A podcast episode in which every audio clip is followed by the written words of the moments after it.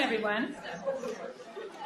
I'd like to welcome everyone joining us here in Lebanon and remotely to the Norris Cotton Cancer Center's Marilyn K. Bedell Distinguished Lecture in Oncology Nursing.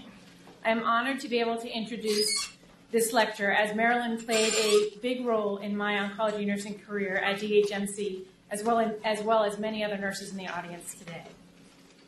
Marilyn Bedell retired from her position of inpatient nursing director of hematology and oncology and the associate director of oncology nursing at Dartmouth's Norris Cotton Cancer Center in January of 2007. The Cancer Center established the Marilyn K. Bedell Distinguished Lecture in Oncology Nursing to honor the exemplary leadership she showed over the course of 35 years of caring for patients with cancer at the Dartmouth Hitchcock Medical Center. The Bedell Lecture brings distinguished guest speakers to the Cancer Center each year to address relevant trends and future directions in oncology nursing. This year, we're fortunate to have Dr. Anne Katz joining us from Winnipeg, Manitoba, who will present obesity, friend or foe to the individual with cancer.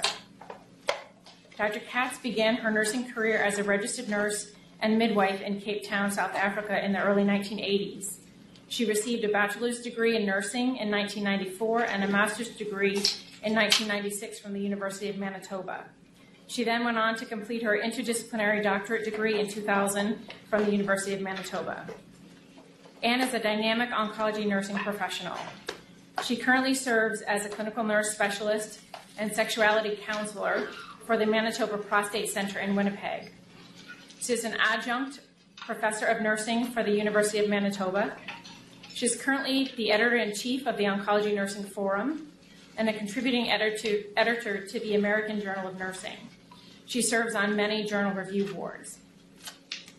Anne authors a monthly blog in the ASCO Connections, and in 2016 received the Apex Award for Excellence for blog content. She's well published, often addressing difficult topics of sexuality and cancer survivorship. Anne is, well, is a well sought after lecturer we were fortunate to have her here to present this lecture in 2014 on cancer and sexuality.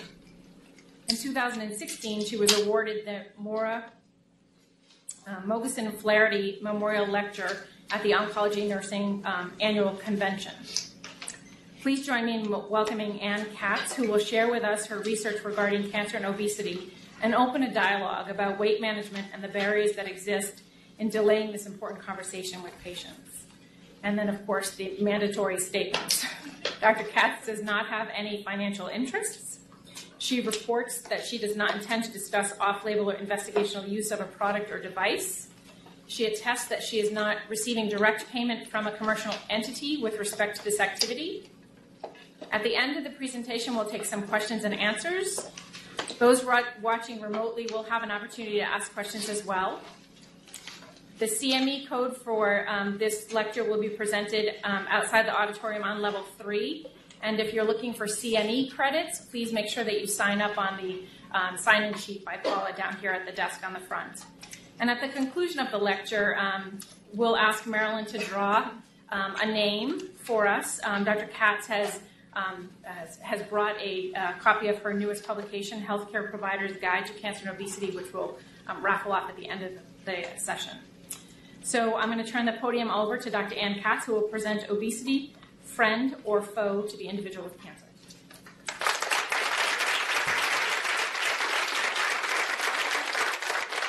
Thank you so much, and thank you for the kind invitation to return here. Um, I'm always happy to be uh, away from the cold in Winnipeg, but if be told it's colder here than it is in Winnipeg right now. I've been freezing for two days.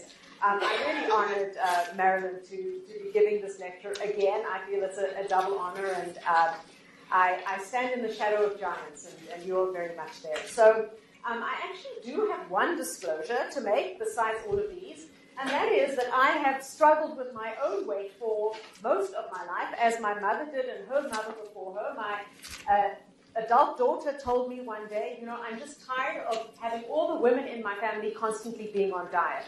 So in part, that actually was the impetus to uh, my interest in this, uh, this topic area. My mother was a two-time breast cancer survivor, and as I've learned now, no doubt her being overweight, dare I say obese, actually contributed to that. So it hit rather close to home.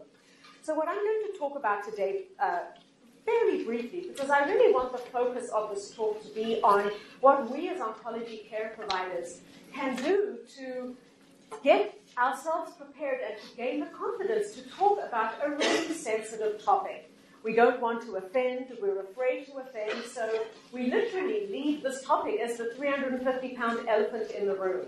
And I have learned over the years that as difficult as it is for some of us to talk about sexuality and cancer, my other professional interest, no professional interest, um, it's perhaps even more difficult to talk about this because many of us struggle, um, and I think that uh, there, there remains a taboo. So I'm going to talk about obesity and cancer development. I'm going to talk a little bit about what this means for our patients, uh, and then talk about some of the struggles uh, that we have talking about this and the research that shows us just how conflicted we often are about this, and also then talk a little bit uh, about strategies to enable us to talk about this.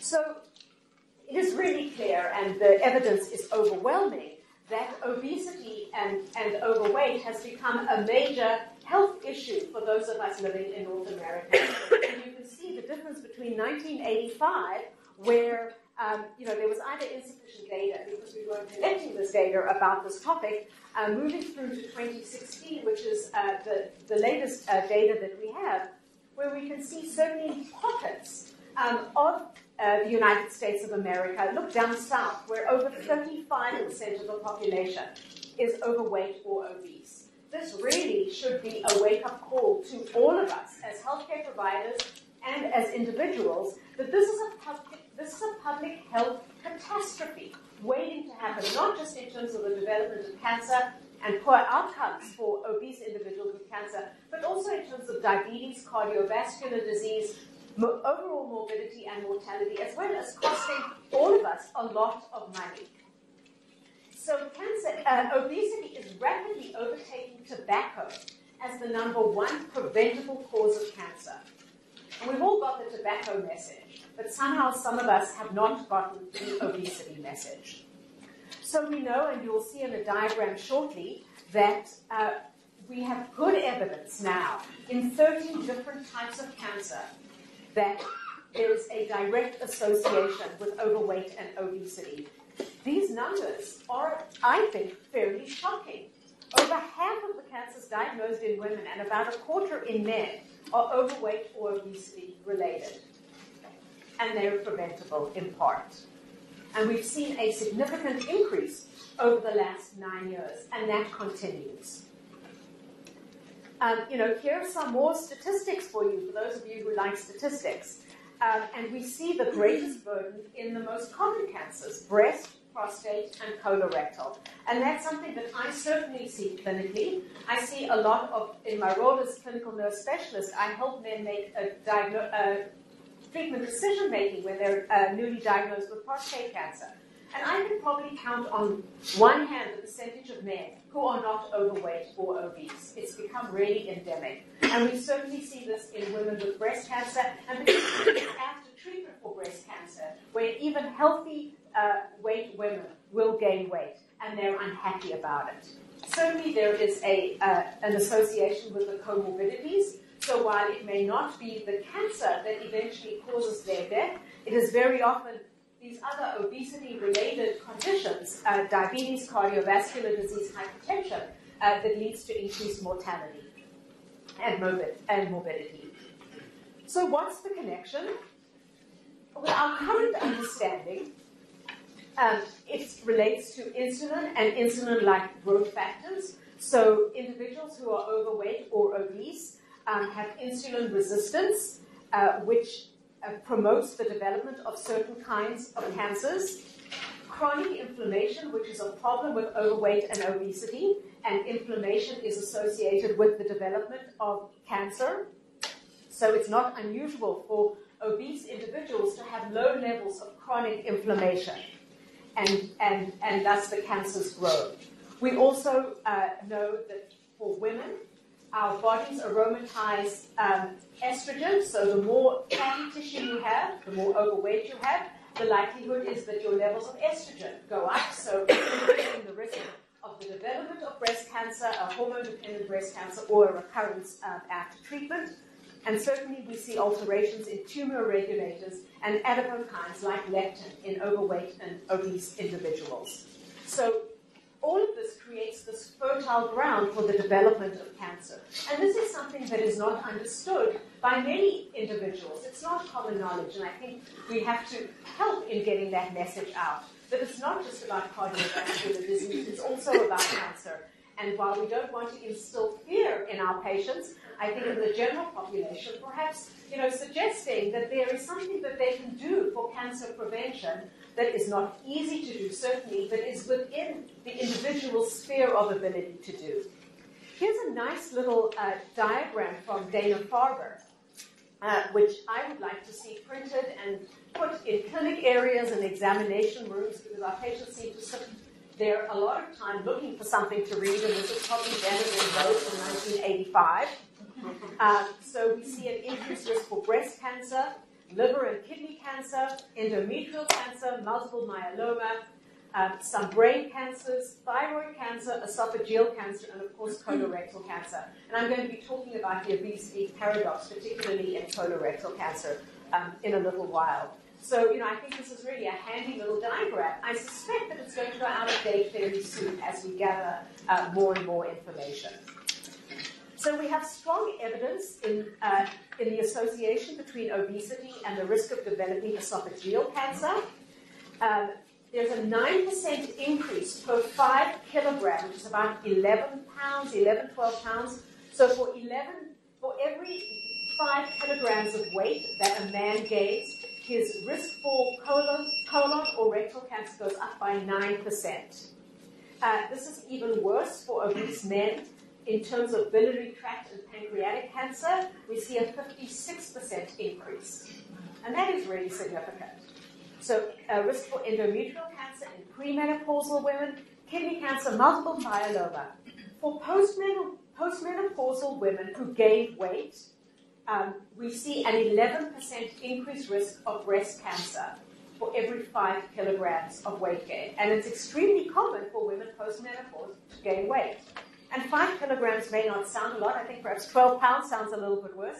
I'm from Canada and we're a bit conflicted about metric and imperial weight, so I'm sort of used to talking in both. Um, I know you're, you're imperial all the way here, despite the rest of the world going metric. and one day you'll even get rid of those copper cents it's extremely freeing, let me tell you. We away with them about five years ago, none of us have seen things other than our wallets or their heavy. So uh, and we also see an increased risk uh, for postmenopausal women who develop that apple shape, right? Their, their waist to hip ratio changes. So this is really strong evidence. Um, in terms of, and I'm now going to be talking about certain kinds of cancers, in terms of breast cancer, the outcomes for overweight and obese women are really not good. And these women, as we know, are absolutely terrified. Um, so when they uh, gain weight fairly quickly or they're overweight at diagnosis, um, they have a large increased risk of overall or breast cancer related mortality, um, even for those with early stage breast cancer, which we know can have really good outcomes. For women who have been treated with uh, chemotherapy and particularly the aromatase inhibitors, it goes beyond vulvovaginal dryness, and I get vulva into every talk I give. Just fair warning. So most unused word in the English language, so I sneak it in somehow. I just got it in. Um, so you're safe now. It's done. Um, so, so these women, because of their obesity, have worse outcomes. Um, it's frustrating because it's difficult to talk about, and these women are often trying to lose weight, and they find it very difficult to lose weight. So I think sometimes we really have to um, you know, take a multimodal approach to this and not just be focused on the scale, but also talk about cardiovascular health and the importance of incorporating physical activity and eating healthy, uh, rather than just kind of, you know, throwing up our hands as, we often do and say, well, there's nothing we can do. So, um, you know, eating healthy, I hesitate to say healthy, clean, eating clean. This has become a buzzword. What does eating clean mean? To me, it means washing your hands before you eat, but I think it has it has other meaning now with organic and all kinds of stuff. Um, we also see um, in treatment um, that these women have poor surgical risks, and that should be a no-brainer for many of us in, in the room. They have problems in terms of uh, perfusion during surgery. Their wounds may dehisce. They're more uh, susceptible to getting a, a post-operative infection, which causes them to stay in hospital longer, causes problems for them at home. Um, they tend to recur uh, more frequently, even for those who are on neoadjuvant therapy. Um, and of course, there are issues related to dosage of chemotherapy, and I'm going to talk more about that uh, in a little while. Uh, but sometimes, you know, because we fear the toxicities, particularly of chemotherapy, so these women are actually undertreated because their body surface area is so large. Um, and there's, there's some um, fear about uh, causing additional toxicities if we give them dose according to their, their body surface um, area. Um, and we also see a distance recurrence rate increase for women with, with hormone receptor positive and hormone receptor negative breast cancer. So the outcomes for these women are, you know, can be poor because of something that they can actually do. Um, and I think that's important as well because in an uncontrollable situation, our patients often want to do something to give them some semblance of control. So I think that might be a hook to encourage them. So for men with prostate cancer, sometimes when we uh, do, when we screen them uh, by their PSA, if they are overweight or obese, they have higher blood volume. So what we see in their PSA may actually be better than it really is. So we might, for, for example, see a PSA of four and or below four, and we think they're okay and they don't need a biopsy. Whereas in reality, that PSA is that low because of the hemodilution. And if they were of a healthy weight, their PSA might be six or seven, which would prompt further investigation.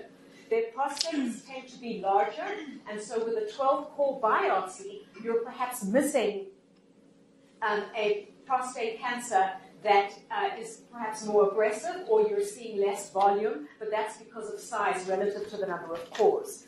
Um, it can be difficult to do a digital rectal exam in a very overweight uh, man because it's just logistics. Um, it's just hard to get in there. And in these men, uh, we tend to see more aggressive cancer. We see them dying of cancer more often, uh, and they tend to progress as well as having biochemical recurrence. This is one of the questions around the higher incidence of prostate cancer in men of African American descent who tend to be larger in size than their uh, Caucasian counterparts. Um, and despite men often having higher levels of physical activity than women, uh, we still see this association. So even obese men who are physically active have an increased risk um, of prostate cancer because of their obesity. Um, we also see that um, they are at increased risk of dying of their prostate cancer. They have poorer pathological uh, features, so uh, extraprostatic extension, positive surgical margins, uh, they have the same surgical complications that we see in, in um, overweight women. So we see problems with uh, wound infection, we see problems with uh, wound dehiscence. Um, and we also see in these men an uptick in their pathology. So the biopsy may show um, an intermediate risk prostate cancer, but the uh, pathological specimen comes back and it's Gleason 8, 9, or 10, which then necessitates other treatment, particularly androgen deprivation therapy, which in itself raises their risk for diabetes, uh, uh, cardiovascular disease, uh, and other uh, really poor outcomes. Um, this to me is really interesting. Women who weight cycle and you know, I'm one of them, and there are probably other people in the room. I've lost the same 65 pounds now six times. I'm really good at losing weight. I'm terrible at at all because I love food. Uh, so weight cycle increases a woman's risk of endometrial cancer. Uh, there's a higher risk for obese women in terms of uh, ovarian cancer, and we all know the problems associated with that, with later diagnosis and poor outcomes.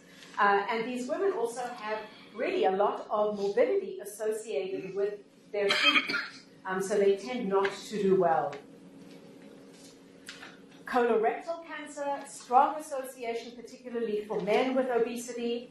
Um, once again, surgical complications, post-operative complications.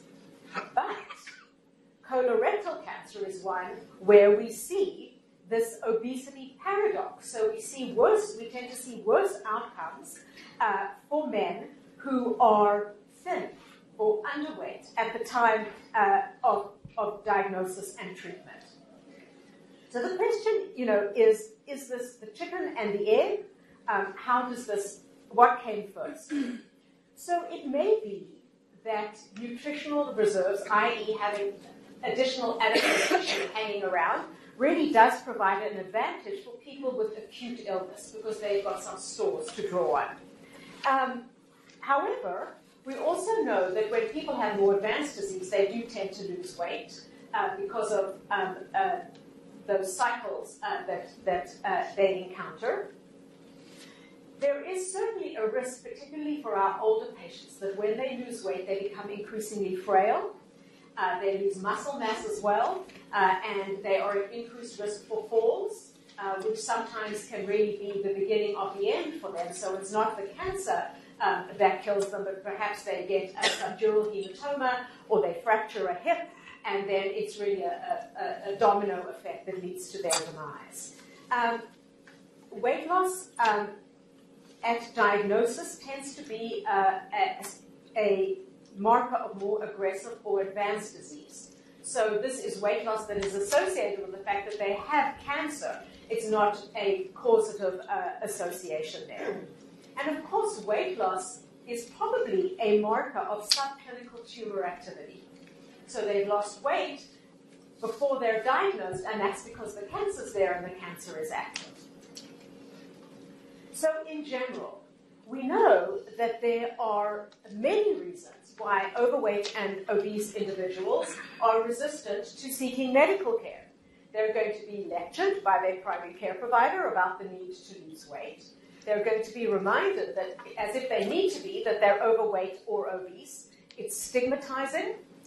Um, so they are less, also less likely to participate in screening programs.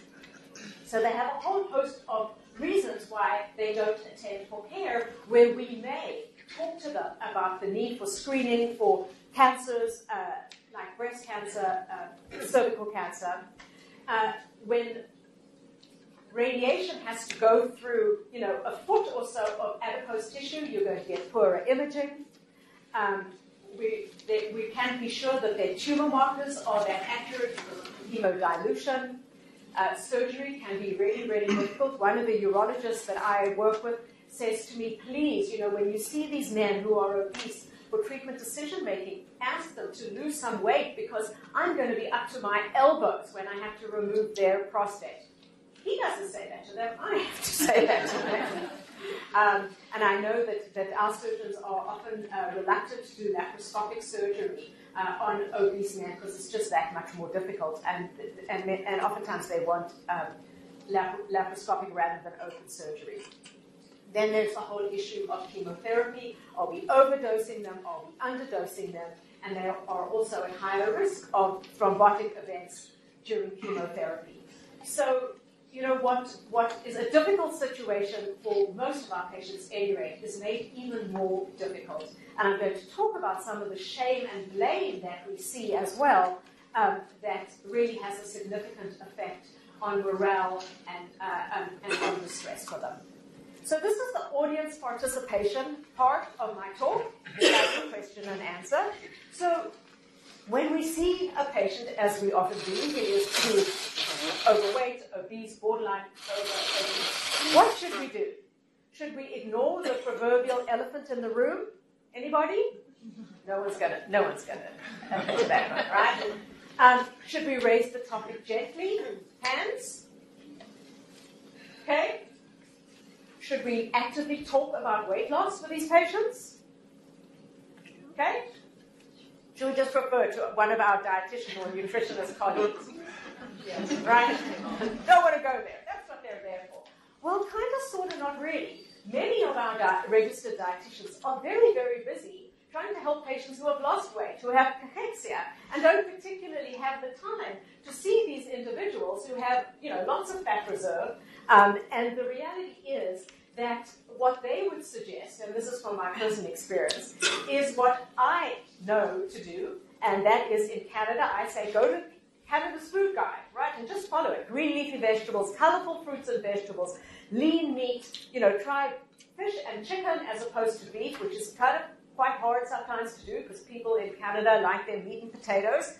Um, you know, some healthy fats, um, and there certainly have been some uh, interesting uh, meta-analyses and recommendations from uh, experts in this area, including a fairly recent article in JAMA that suggests that if you want to suggest weight loss, the patient just has to find something that works for them. It doesn't matter if it's you know one of those proprietary things like Weight Watchers or Jenny Craig or Atkins or Weight Watchers or paleo or I mean you name it. Intermittent fasting seems to be getting a lot of publicity right now. And there's some interesting science related to that. Take it from me, it's really hard. Um, but whatever is going to work for that patient is going to work for that patient. But it's not just the patient. You've got to deal with the whole family, and I'll talk a little bit more about that uh, in a minute. I think the most important thing to do is to avoid the shame and blame that we so often see. This is a topic that is really stigmatizing. And people know that they're overweight or obese. And actually, yesterday afternoon, I was waiting for Sheila to come pick me up because it was hailing. and she bravely offered to run for her car, and she came and picked me up at the entrance. And one of the first things that I saw, there were a couple of wheelchairs parked at the entrance, and there was one of those oversized wheelchairs, right? It didn't have side arms because sometimes people do spill over. Even those things look to be about four foot wide. And I was thinking about how, you know, this has ramifications. It's fantastic to actually see that you have these oversized wheelchairs because try squeezing yourself into a normal sized wheelchair if you weigh 300 pounds. Not easy. Um, it's good to see that there aren't those side arms because there will be spillover. But I also started thinking about who's pushing that wheelchair, right? And is it one of uh, the, the, nursing assistants? Uh, is it a family member? Is it one of the nurses? And what can we do to harm ourselves when we don't have the appropriate equipment? I have one of my favorite patients, a, a, a very nice 60-something year old man uh, with advanced prostate cancer, and he was, in the, he was hospitalized recently. And I put on my white coat. The only time I ever put on my white coat is to go into the general hospital because I think there are there and I put on my coat, um, and I went to see him. And he'd been in hospital. He, he'd thrown some clots, and uh, so he'd been on. Uh, uh, he was on antibiotics. He was septic, and he'd been in hospital for about three weeks. And he's a great outdoorsman. He's a hunter and a fisherman. Um, and I said to him, "Hey, would you like to go for a little bit of a walk?" Um, and the physio had just been there and it actually had got him up into a wheelchair. And he looked at me and he said, You know, I haven't been outside for three weeks. I said, Come on, I'm going to take you outside. Famous last words. He weighs about 350 pounds. He's a very big man. He's probably six foot five, and, and he's been on androgen deprivation therapy for about three years. So he's probably put on about 50 pounds, and I could not realize this. And man, I had to put my back into this, and I got him into the elevator. We hit the door once. Um, I apologized because I could not turn him around in the elevator, so he was looking at the back wall, which I felt really bad about. And I dragged him out when we got to the ground floor, and I thought we could just like do a little turnaround. And no, he wanted to go outside. Okay, we're, we're going outside. Um, and I managed to get him out. It wasn't easy. The door didn't order, open automatically. I figured somebody had to help me. But it was hard. And I just saw back afterward, right? And that was just once. His partner, who is even shorter than me, uh, was so grateful to me because she said, I just actually can't push it. Um, and it's one of the reasons that they're not sending him home for home antibiotics is because he's just so big that she can't manage him. So, you know, yeah, he's sitting in hospital longer than he needs to be, eating hospital food, um, getting depressed. Uh, there's nobody around really to take him out. Um, so it really does go beyond sometimes what, what we imagine. So, yes, we need to be raising the topic gently. You are not telling anybody anything that they don't know. They know that they're overweight or obese. They see it every day, they experience it every day. There really is no one size fits all, and the important thing is to be person centered. Ask them, what have you done about this in the past? Because they've tried. Right? And they may tell you, you know, I was on, I don't know, such and such a diet, and it didn't work for me. Okay, so maybe we need to try another tactic. Um, I think this is something that we can really talk about in the context of general health and survivorship. And so many of our patients, you know, get through treatment and and they are really in that treatment is chaotic and traumatic for them. So perhaps talking about it during treatment is not the way to go because they've got other things to think about. But certainly within the context of survivorship care, this is important. As with anything, you know, if you your mouth shut for long enough, your patient is going to start to talk. Human beings hate silence when we're looking at somebody else. So the trick is, and this is an old therapy trick, right? It's he who or she who gets to keep their mouth shut the longest gets to learn information. So keep quiet. And we are information givers, so it's a skill that has to be learned. Listen to what your patient says. Listen to their struggles. Maybe they come from an area where they don't have access to affordable fresh fruits and vegetables. I see a lot of uh, what you would call American Indians and we call indigenous people. And many of our patient, patients live on reserves that are accessible during the winter by winter roads. They actually build these roads made out of ice. So for three months of the year, supplies are trucked in. The rest of the time, they have to fly supplies in, and it's expensive to fly things in. So a gallon of milk can cost nine dollars. A bag of potato chips, $1.25, right? Because they're shelf stable. Uh, there's often a long family history of poor eating habits. Some of our urban patients live in food deserts. They live in core areas of the downtown where there are no grocery stores. They're just convenience stores, which don't have lettuce, apples, bananas, some of the good stuff that is outside on the table today. They have candy bars and frozen meals. They tend to be high calorie, high fat, but that's what's accessible. Many of our patients are going to the drive-through right? Because they're having treatment and they're working and they're parenting, and that's all they have time for. And you know, you can get two burgers for like a dollar or something. I, I don't go to those places very often, so I don't know, but I see the ads on television.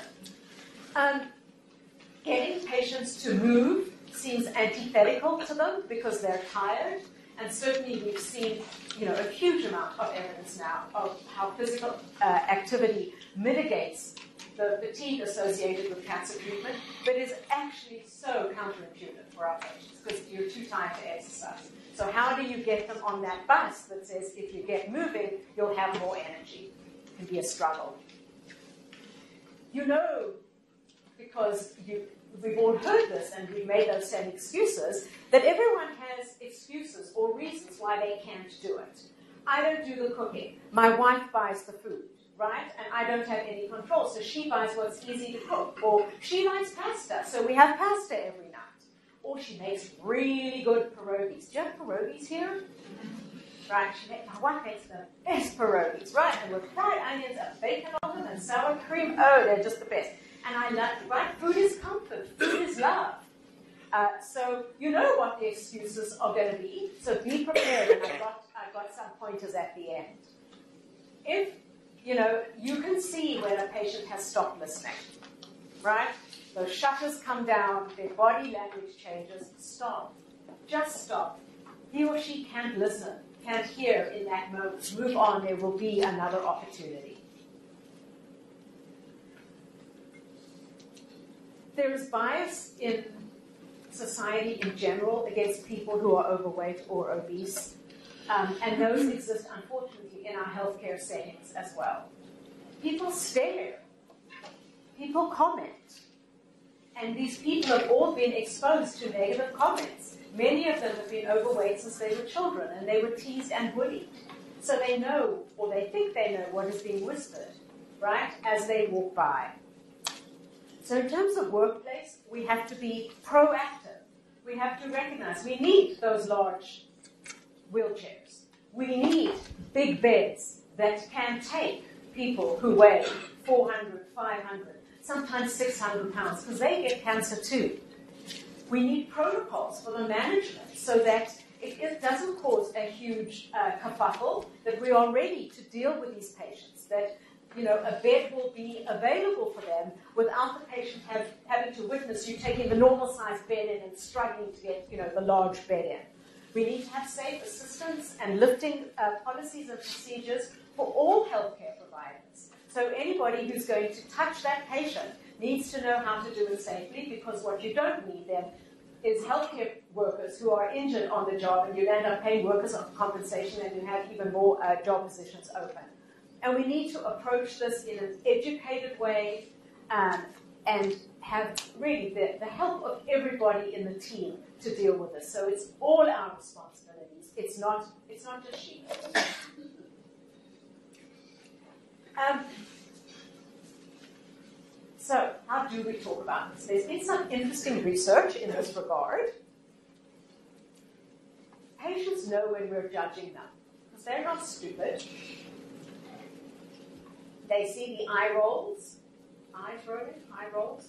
Um, they they can see the looks that we sometimes give each other in. Oh my gosh, how are we going to deal with this one? Right? They see it, um, and if they feel judged, they are going to be resistant. How many of you would be comfortable saying to a patient, I know what it's like because I've been there as well, or I'm there as well? So sharing your own personal struggles with weight. Anybody? I do. Um, when I'm, so I weight, weight cycle. It's like, I feel like I'm at an AA meeting. Um, and some of my patients have seen me when I'm 105 pounds, which is where I in this part of my body, uh, my brain loves being 105 pounds because I wear size 0, 0 and I buy expensive clothes. And then I gained 50 pounds and now I'm wearing a size 10 or a size 12 and I'm beating myself up and I'm walk around in sweats most of the time. Uh, so, and sometimes my patients see me when I'm overweight. They worry about me when they subsequently see me that I'm thin and they ask the other nurses, is Dr. Katz okay? You know, her hair's really short and she's really thin. Is she okay? Um, which I think kind of nice. They care about me or pretend to care about me. but I will say to them, yeah, you know, I look thin now, but my body likes to weigh 165 pounds. So I fight this every single day, multiple times a day, because I have to make a choice. When there's a tray of muffins in front of me, am I going to eat the muffin or am I not going to eat the muffin? I ate the muffin today, right? Tomorrow I'm not going to eat the muffin. Um, so I feel comfortable saying, I know what this is like. And I believe that that is a, creates a bridge of empathy. And perhaps then that patient will listen to me because I have not, I not only talk the talk, I walk the walk too.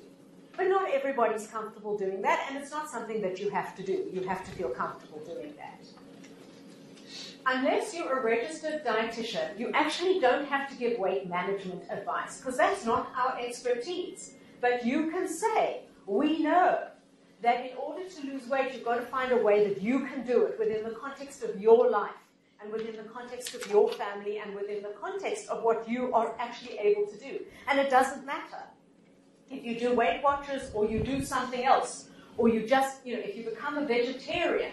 Um, I'm a bit concerned about vegans sometimes, um, but you've got to find something that works for you. And I refer you to somebody who can help you and advice. I can tell you that what your increased risks are in the context of your cancer diagnosis, but I'm not the expert on weight loss. That is what registered uh, dietitians are for. I can refer you. Would you like to be referred? So, what is happening in the real world? This is a fairly recent study. So, this is women with gynecological cancer, increased risk for ovarian, cervical, and endometrial cancer. 50% of them were clinically obese. Only 20% had received any advice about weight management. And they, want, they were open to hearing about it. 80% of those who smoked were told about smoking cessation, but the elephant in the room just sat there in the corner. Only 20% received advice. Here's another study of uh, women with gynecological cancer. 70% of them were overweight or obese. Just 14% had received advice from their oncologist. And most of them said that if they were offered advice by their oncologist, they would be more likely to follow that advice. So don't be afraid to raise the topic. If people are told to do things in the interest of their health, they will at least try. And ignoring it means that they won't do anything about it. However, our patients do judge us. They tend to judge physicians more harshly than they judge nurses. I'm not going to go down that road. Um, so, so um, this, uh, this researcher Puhl has done a lot of really interesting work in this regard. And they found that if the physician is overweight or obese, the patient is less likely to follow their advice. Because, you know, physician, heal thyself. How can you be talking to me about losing weight when you're not managing it yourself? And so perhaps fessing up and saying, hey, look, I'm trying, right? It's, I'm not obviously trying hard enough or I'm not doing it right, but I carry this burden too, and it still is uh, important. However, there is some other, uh, there are some other studies that say that if you are about the same size as your patient, they are more likely to listen to you. Because no one likes to take it. If you're overweight, you don't want to take advice from a skinny mini, right? Because what do they know, right? Sometimes they know. But that is human nature. And that bridge of empathy certainly uh, validated. I've been there. I know how hard it is. Let me help you try. The public knows surprisingly little about cancer risk. Only 30, 31% recognize this link between obesity and cancer. About the same number can talk about the risk of alcohol, and certainly with all the recent press about one drink a day, two drinks a day, it's a bit confusing. I think I need three drinks a day to cope with all of this. um, uh, only 30% could identify alcohol as a cancer risk, and I think there's probably some deliberate denial there, right? We just actually don't want to face that fact.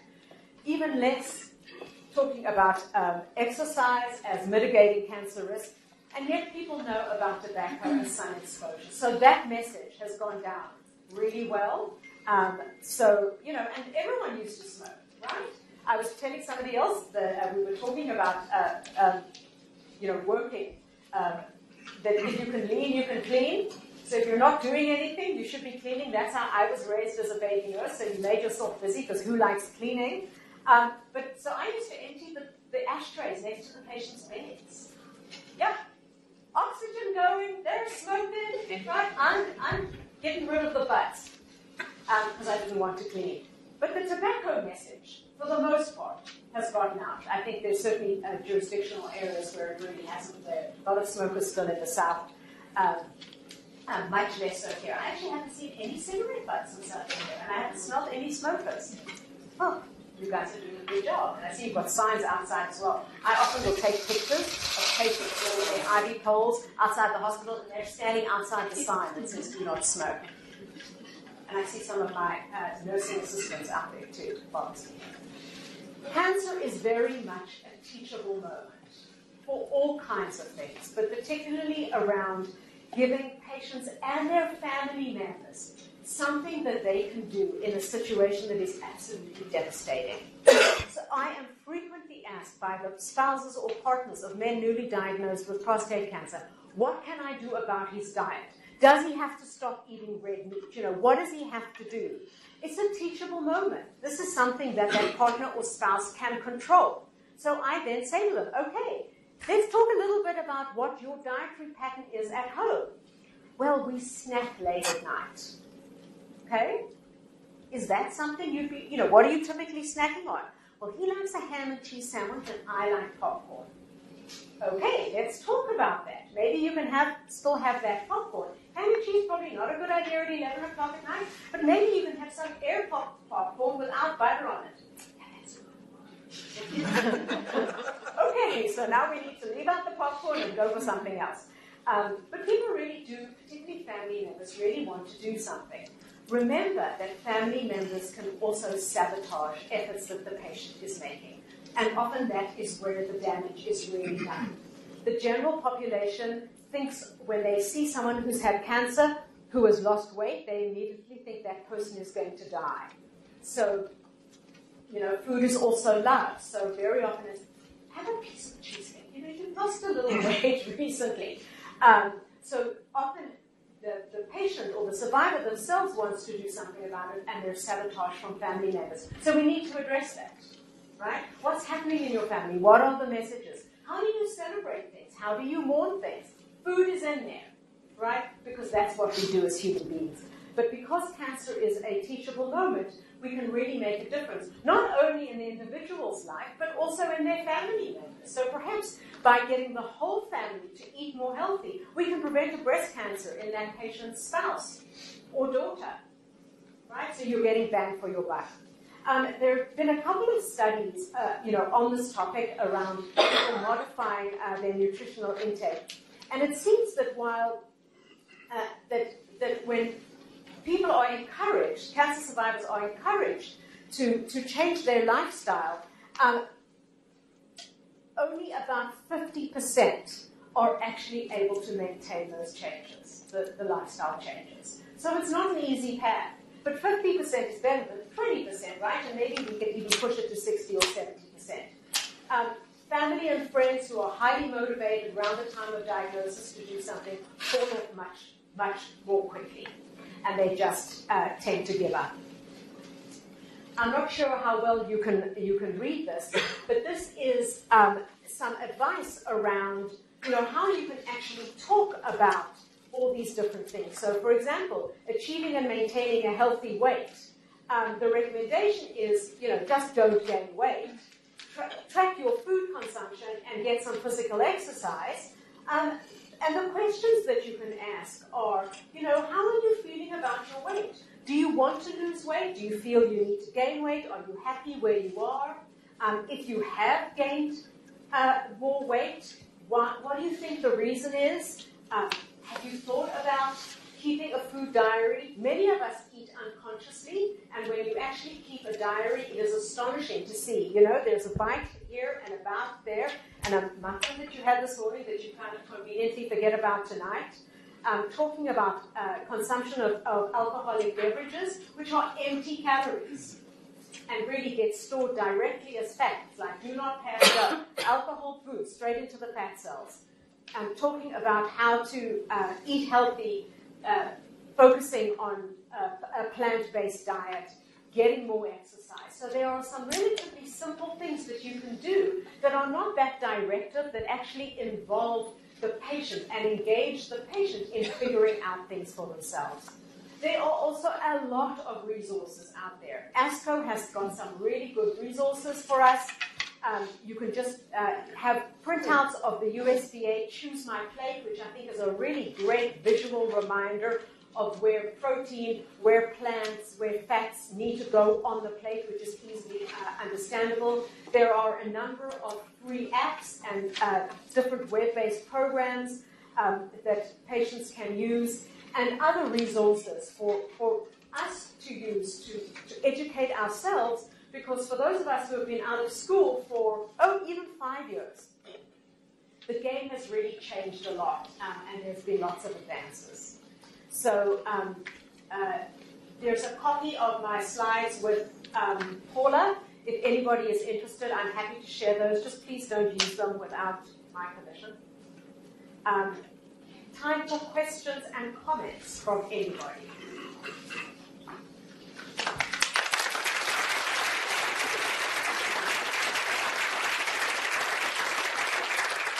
This is the shameless self-promotion part. That's a, a, a, a cover of muscle published by the Oncology Nursing Society. Questions or comments? So, yeah, at the back. There is a striking similarity between the efforts of cutting tobacco use and struggling with obesity. Um, I'm glad that you mentioned the influence of the family unit. Uh, there is very little research in tobacco on the importance of family members who smoke and uh, the impact of cancer diagnosis. So we have a, we're writing a proposal to study the, the family unit in smoking cessation. So are there any examples of successfully combining of these risk modi- lifestyle risk modification programs, tobacco cessation or prevention, obesity, sun exposure is one program, or are they always separate because tobacco is really bad and obesity may not be that bad? I haven't seen any, so there you go. I'd like to see something coming out of here pretty soon. No, and you know, I think it's interesting. I think though we really have made progress in terms of tobacco cessation.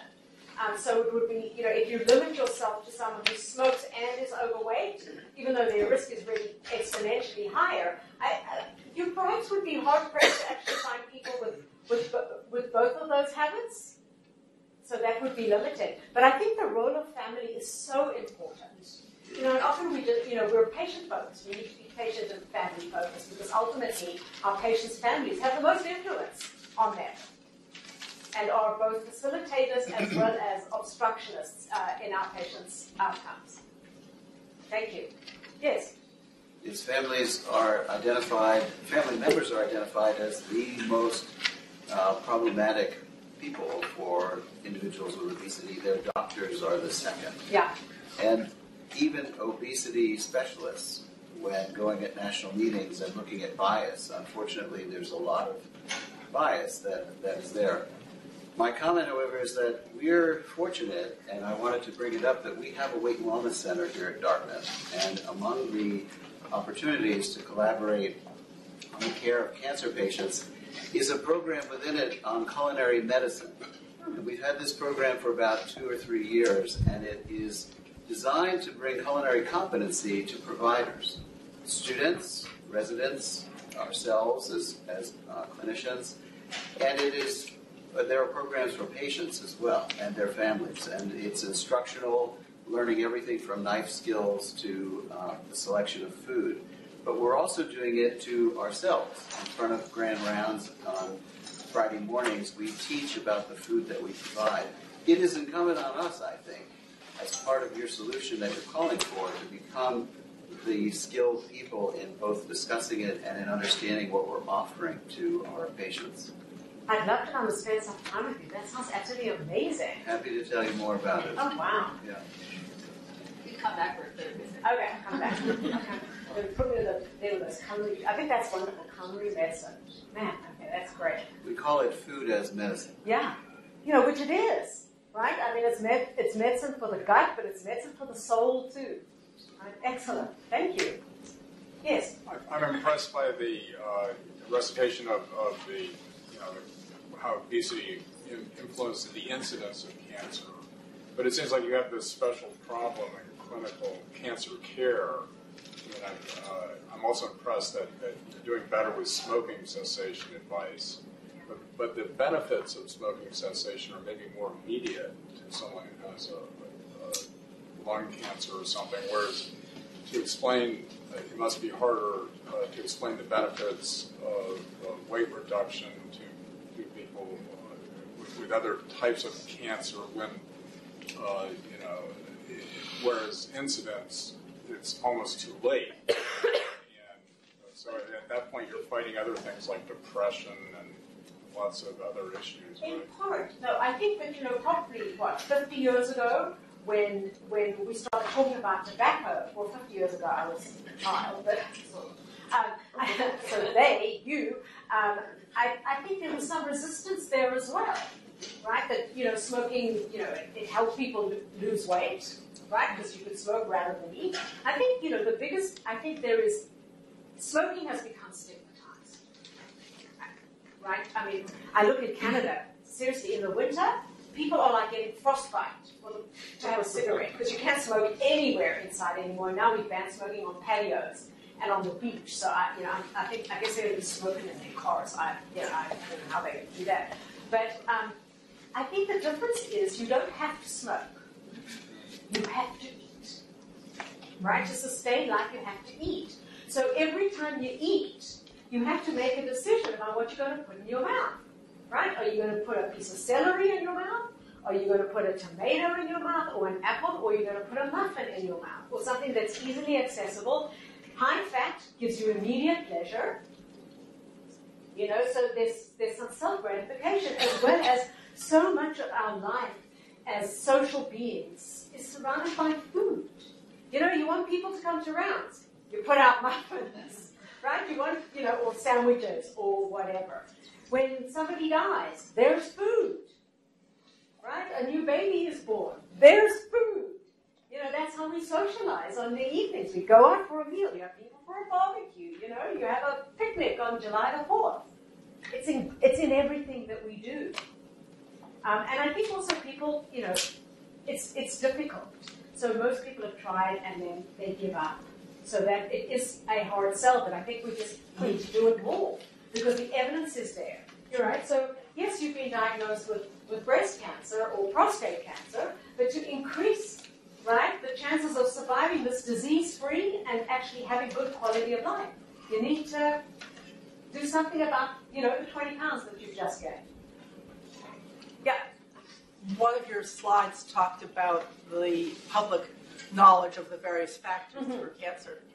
And, and I would suggest that if we had spent the last 25 years telling people that gaining weight or being overweight was a factor in cancer, that your number would be higher. The last 25 or 30 years telling people that tobacco is a cancer causer.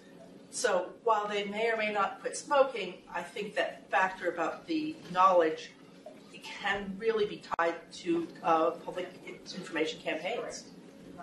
You know, so overweight obesity is overtaking tobacco as a cause of cancer. That's an important message. You know, the smoking the smoking cessation message got through, or the tobacco is a danger got through. We now need to just, you know, keep talking about that, but include obesity as well. Thank you. Other questions or comments? Yeah.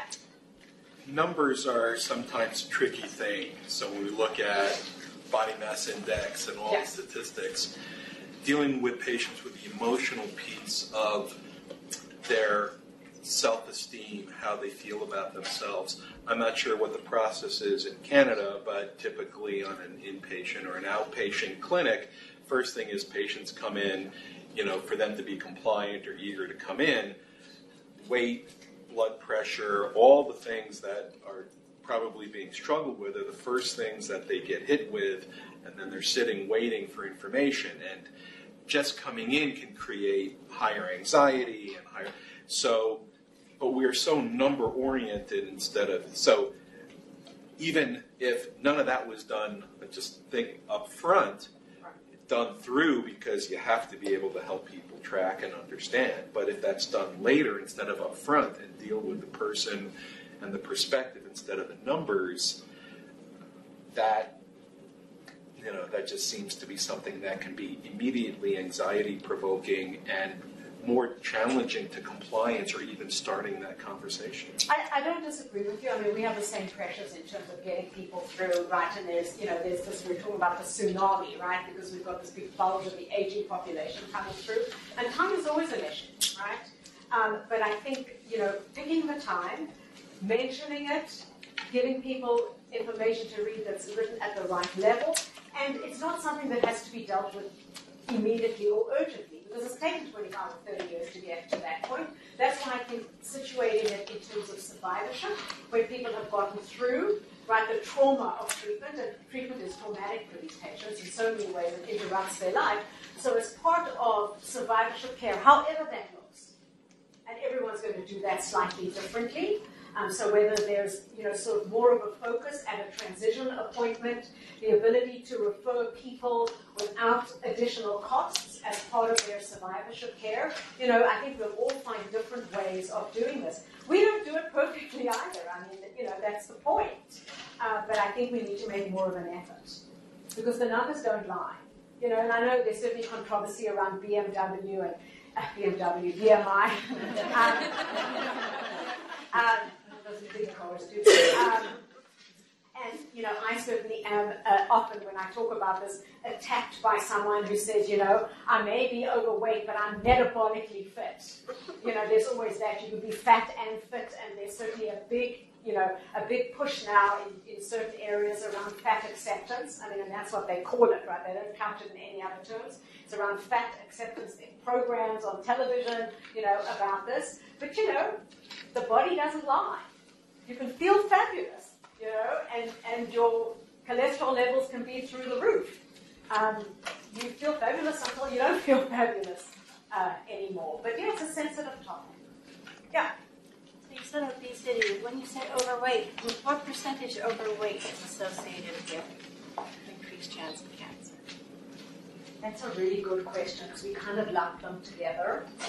Um, and um, you know, we're going to quibble about a BMI of 24 compared to a BMI of 25, 29 versus 30. The, I, I try and use the terms interchangeably. We don't actually have great information in terms of overweight. But, you know, people who are overweight can slip into obesity really quickly. It's not, you know, those two are not that far apart. Um, so, so, you know, there probably is a difference, but the focus really has been on people with a BMI of or over to 30, which makes them obese. Maybe to draw the book. Marilyn's doing the book. Oh, yeah. So thank you, everybody.